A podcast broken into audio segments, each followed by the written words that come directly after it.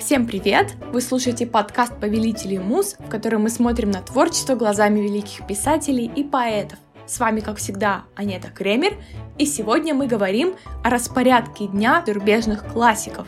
Я расскажу вам, в каких условиях они работали, во сколько вставали, что им помогало писать, а что мешало, и всякое такое. Писатели в выпуске будут расположены в хронологическом порядке по дате их рождения. Поехали! Йоган Вольфган Гёте. Гёте — это известный всем немецкий писатель и философ, подаривший нам Фауста, страдания юного Вертера. В молодости Гёте мог писать целыми днями, а уже под старость обнаружил, что творческая его энергия активна только по утрам. Он рассказывал, что раньше мог писать каждый день по печатному листу, и это не было для него трудным, а лист на секунду — это 16 страниц А4, а теперь, точнее, в 1828 году, когда ему было 39, он трудился над второй частью Фауста, лишь очень рано утром, когда чувствовал себя свежим, бодрым после сна, и никакие повседневные дела не могли его утомить. И при этом вся его работа сводилась к одной странице или даже половине страницы. Гёте не мог работать, когда не ощущал вдохновения, поэтому последние года его жизни были для него проклятием. Он писал я бы советовал всем в нетворческие дни отдыхать или вовсе спать часы напролет, чем пытаться в такие периоды работать и создавать нечто, от чего впоследствии автору не будет ни малейшего удовлетворения. Джейн Остин. Джейн Остин известна нам романами «Гордость и предубеждение», «Чувство и чувствительность» и другими. Джейн Остин никогда не жила одна, и ей было очень тяжело уединиться и писать. Исключением не стал ее последний приют в английской деревушке Чоутон. Джейн жила там с матерью, сестрой, близкой подругой и тремя слугами — при этом был постоянный поток посетителей, то есть одна она практически никогда не была, и тем не менее в этот период с 1809 вплоть до своей смерти в 1817 году она сделала очень многое. Во-первых, она переписала свои ранние романы «Гордость и предубеждение» и «Чувство и чувствительность» и написала еще три новых. Это «Эмма», «Доводы рассудка» и «Мэнсфилд парк». Джейн Остин работала в семейной гостиной, при этом ее племянник вспоминает, что ей постоянно мешали. Она не хотела, чтобы о ее занятиях стало известно гостям, слугам или кому-то за пределами ее близкого семейного круга. Писала она на маленьких бумажных клочках, которые легко было тут же куда-то спрятать или прикрыть каким-нибудь листом бумаги. Джейн всегда вставала раньше других обитателей дома, до 9 утра играла на пианино, в 9 она подавала завтрак, это была ее основная обязанность по дому. Затем она садилась в семейную гостиную и работала там со своими романами. А мать и сестра обычно в той же гостиной шили. Если вдруг появлялись гости, Джейн тут же прятала все свои записи и бралась за рукоделие. С трех до четырех проходил обед, затем была беседа, карточные игры и чай, а вечером Женщины читали друг другу вслух, и иногда Джейн читала своим родным новые главы ее романов. Несмотря на то, что Джейн Остин никогда не оставалась одна, ей часто мешали, она все равно была довольна своей жизнью, и ее родные, в принципе, ее в ее творчестве поддерживали. Ее сестра Кассандра, например, взяла на себя ведение хозяйства, чтобы как-то помочь сестре, чтобы она могла э, спокойно работать со своими романами. Анаре де Бальзак.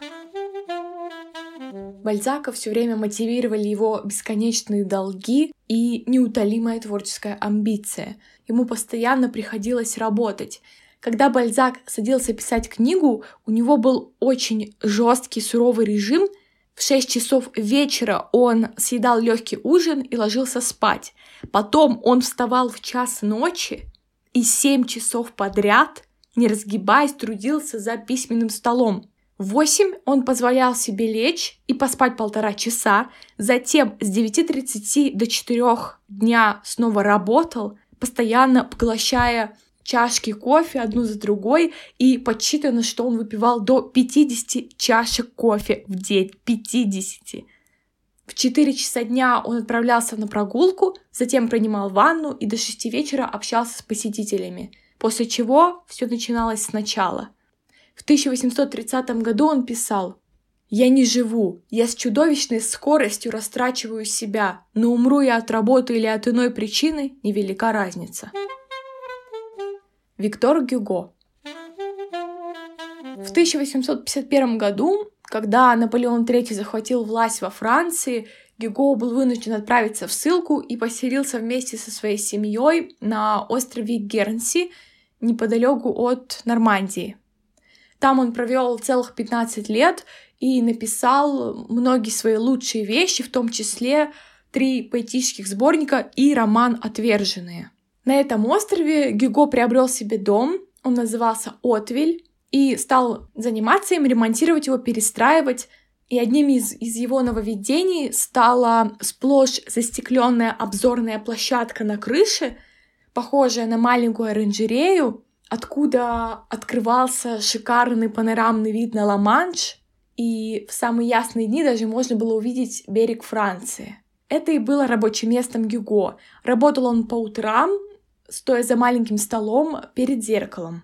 Писатель вставал, тут же получал свежее кофе и послание от тогда его возлюбленной Жюльетты Друэ. Поминаю, что в то время он был женат, жил со своей семьей, значит, в этом доме, но в то же время у него была возлюбленная, которую он поселил в двух кварталах от своего дома. В общем, очень удобно устроился. Значит, после того, как он прочитывает послание от своей возлюбленной, он каждый день выпивает два сырых яйца, запирается в этой своей обзорной башне и пишет до 11 утра.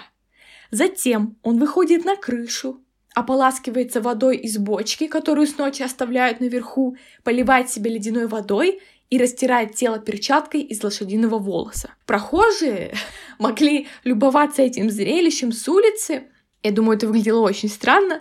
А его возлюбленная Жульетта специально в это время открывала окно своей спальни и наблюдала за своим возлюбленным, за тем, как он моется.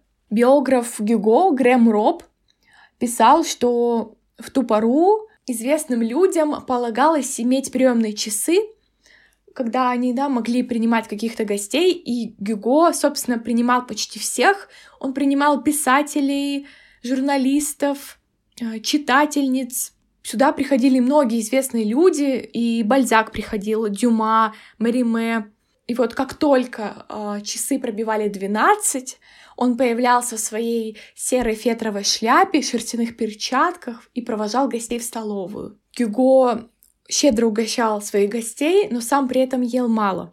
Потом после обеда он либо отправлялся на двухчасовую прогулку, либо делал очень энергозатратную зарядку на берегу. Он много бегал, пока его пот не прошибет, затем раздевался до гола, прыгал со скалы в океан и, уже наплававшись, просыхал на солнце. Вообще замечательная жизнь. После этого он ехал э, к цирюльнику, затем катался в карете со своей любовницей, и когда возвращался домой, опять писал. Иногда отвечал на огромное количество писем. Ближе к вечеру Гего выбирал между веселым вечером у своей любовницы Жюльетты, куда приходили друзья, где играли в карты, было весело, и более угрюмым домашним ужином со своей семьей. На ужинах с семьей Гюго очень часто философствовал, в общем, был очень нудным и постоянно записывал за домочадцами какие-то слова в записную книжку. Сын Гюго Шарль вспоминал, Произнеся любую фразу, даже самую тривиальную, вроде «я хорошо спал» или «передай мне вино», он тут же отворачивается, достает блокнот и записывает то, что только что сказал. Ничего не пропадает, все попадет в книгу. Вот такой чудесный распорядок дня был у Гюго. Был нелегкий выбор пойти к любовнице или провести ужин с семьей. Чарльз Диккенс Наследие Диккенса очень велико. 15 романов, множество рассказов, эссе, писем, пьес. И для всего этого ему требовалась определенная обстановка. Прежде всего, это полная и абсолютная тишина. В одном из домов, где он жил, он даже потребовал установить вторую дверь в кабинете, чтобы ну, немного шумоизолировать помещение. Он требовал установить письменный стол перед окном, по строгим правилам расположить на столе рукописи, ручки с гусиным пером и чернильницу с синими чернилами между какими-нибудь э, украшениями, ну, декором. Например, это могла бы быть маленькая ваза со свежими цветами — бронзовые статуэтки. Вот, например, одна представляла собой драку двух толстых жаб, а другая джентльмена в окружении щенков. Диккенс был очень пунктуальный и очень режимный. Его старший сын говорил, что ни один клерк в Лондоне никогда бы не превзошел отца аккуратностью и методичностью. Никакая монотонная, обыденная, простая работа не исполнялась такой пунктуальностью и деловитостью, как работа его фантазии и воображения.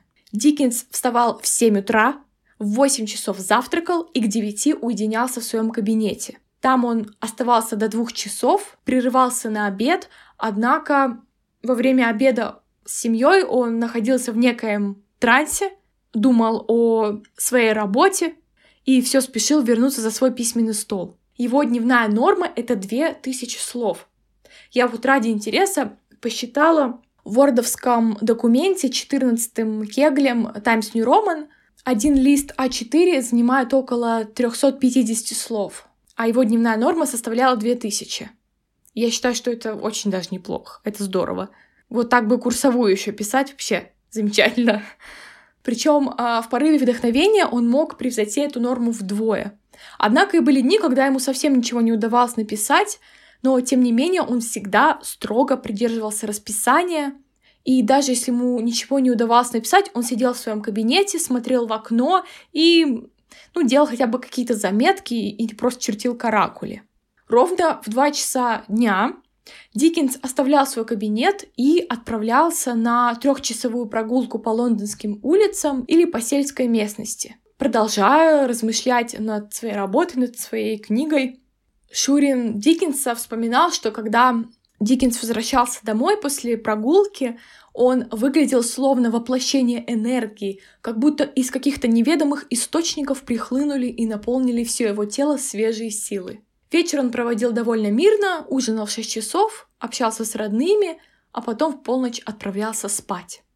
Пока что, наверное, у Диккенса был самый аккуратный, щадящий и нормальный режим, потому что он ложился в полночь, и вставал в 7 утра. В общем, очень здорово, давайте быть как Диккенс. Герман Мелвилл. Американский писатель, подаривший нам Моби Дик. Сохранилось очень немного упоминаний о его какой-то повседневной жизни. И самый полный рассказ о его распорядке дня встречается в письме, которое он писал в декабре 1850-го, вскоре после того, как его семья переехала в Эроухэт на ферму, в округе Массачусетса. Ему тогда был 31 год, и ему очень нравились полевые работы. Он выращивал кукурузу, картофель, турнепс, тыкву. Полевые работы помогали ему отдохнуть от писательства, а писательству он в среднем посвящал 6-8 часов. В общем, здесь, наверное, подходит фраза «лучший отдых — это перемена деятельности». Он рассказывал, что встает примерно в 8 утра, э, идет в конюшню поздороваться с жеребцом и покормить его. Затем он навещал корову, срезал для нее пару тыкв, любовался тем, как она жует, говорил, что это очень отрадное зрелище смотреть, как двигает челюстями корова. Затем, покончив э, завтраком, он проходил свой кабинет, зажигал огонь и раскладывал на столе рукописи. Быстро просматривал страницы и начинал работать. В 14.30 к нему в дверь стучали, этот стук был заранее обговорен, и продолжался он до тех пор, пока, пока Мелвилл не открывал дверь. Этот стук помогал ему оторваться от работы, потому что он очень сильно был ею поглощен. Вечера он проводил у себя в комнате в подобном трансу состоянии, говорит, что не мог нормально читать, лишь перелистывал страницы какой-нибудь книги с крупным шрифтом. К тому времени он уже несколько месяцев как начал Моби Дика. В общем, эта ферма это место оказалось лучшим местом для написания саги о белом ките. Мелвилл писал, «Здесь, на природе, когда поля покрыты снегом, у меня появляется ощущение, будто я нахожусь посреди океана. По утрам я встаю и выглядываю из окна, как будто из иллюминатора корабля, плывущего в Атлантике. Моя комната — каюта корабля, и по ночам, когда я просыпаюсь и слышу завывание ветра, я готов вообразить, что дом идет под всеми парусами, и надо поскорее подняться на крышу и зарифить печную трубу. Да, удивительно, у него сработала ассоциация снега и океана, и удивительно, что всю эту историю, да, он писал под впечатлением от абсолютно другой природы, абсолютно другого сезона. Я вот была очень удивлена. Марк Твен. Марк Твен нам, конечно, всем известен как создатель Тома Сойера и Геккельбери Фина. На Марка Твена, так же как и на Мелвилла, положительно сказалось проживание на ферме. В 1870-е 80-е Твен вместе с семьей проводили лето на ферме Куэри в штате Нью-Йорк, примерно в 350 километрах от своего дома в Коннектикуте. И вот в 1874 году владельцы фермы построили Твену отдельную беседку-кабинет, и как раз в то лето он приступил к созданию приключений Тома Сойера. У него тоже был разработан распорядок дня. Утром он плотно завтракал, уходил в кабинет и работал там до 17.00. Второй завтрак он пропускал, а его близким не разрешалось вообще приближаться к кабинету. И если он срочно был им нужен, они трубили в горн. Вот, в общем, интересный факт. Писатель э, мог э, непрерывно работать много часов подряд. После обеда писатель читал всей семье то, что успел написать за день. Ему важно было иметь слушателей, и все эти его ежевечерние чтения всегда имели успех. По воскресеньям Твен не работал, он посвящал время семье, отдыхал с женой и детьми, читал, ну, вообще, в принципе, расслаблялся. И за работой, и на отдыхе он непрерывно курил сигары. Один из его ближайших друзей, Уильям Дин Хоуэлл, рассказывал, что после посещения Твена приходилось проветривать весь дом, потому что он курил без передышки днями напролет. Хоул также рассказывал о бессоннице Марка Твена. Твен разрабатывал всякие методы, чтобы приманить к себе сон. Сначала он пытался усыпить себя шампанским, затем он перешел на светлое пиво, потом выяснилось, что единственное гарантированное снотворное — это скотч. Однако в итоге он пришел к тому, что принимать лучше ничего не надо. Некоторое время он даже ложился спать на полу в ванной и там дожидался, пока уснет, а однажды ночью он лег ровно в 10 и тут же без всяких вспомогательных напитков уснул. С тех пор он пользовался этим методом, и на самом деле, пишет его друг, все это его развлекало, и вообще любые жизненные события, печальные или веселые, по большей части его развлекали. Джеймс Джойс. Кто не знает Джеймса Джойса, автора, подарившего нам Улиса? Сам про себя он писал – Человек малодобродетельный, склонный к экстравагантности и алкоголизму. На самом деле он вообще не контролировал свой режим, он очень долго спал, если не было необходимости рано вставать, он и не вставал, мог спать полдня, а потом уже, когда вставал, днем он посвящал себя творчеству или выполнял какие-то свои профессиональные обязанности, он давал уроки английского, чтобы зарабатывать, и уроки игры на фортепиано. Вечера он проводил в кафе и ресторанах и часто засиживался там до утра, распевая старинные ирландские песни. Он гордился своим красивым голосом. В 1910 году он жил в Триесте с женой и двумя детьми, а также младшим братом Станислаусом, который как более ответственный человек, часто выручал их семью из э, долгов и других финансовых трудностей. Джойс в то время занимался тем, что искал издателя для его романа «Дублинцы» и давал частные уроки игры на пианино у себя дома. Просыпался Джойс около 10 часов, Жена Джойса подавала ему в постель кофе с рогаликами, и он продолжал лежать примерно до 11. Короче, любил поваляться. Иногда к нему заглядывал его польский портной и присаживался поболтать с ним на край кровати. Джойс его слушал и кивал. Около 11 он вставал, брился и садился за пианино. Часто его игру на пианино прерывал приход сборщика долгов.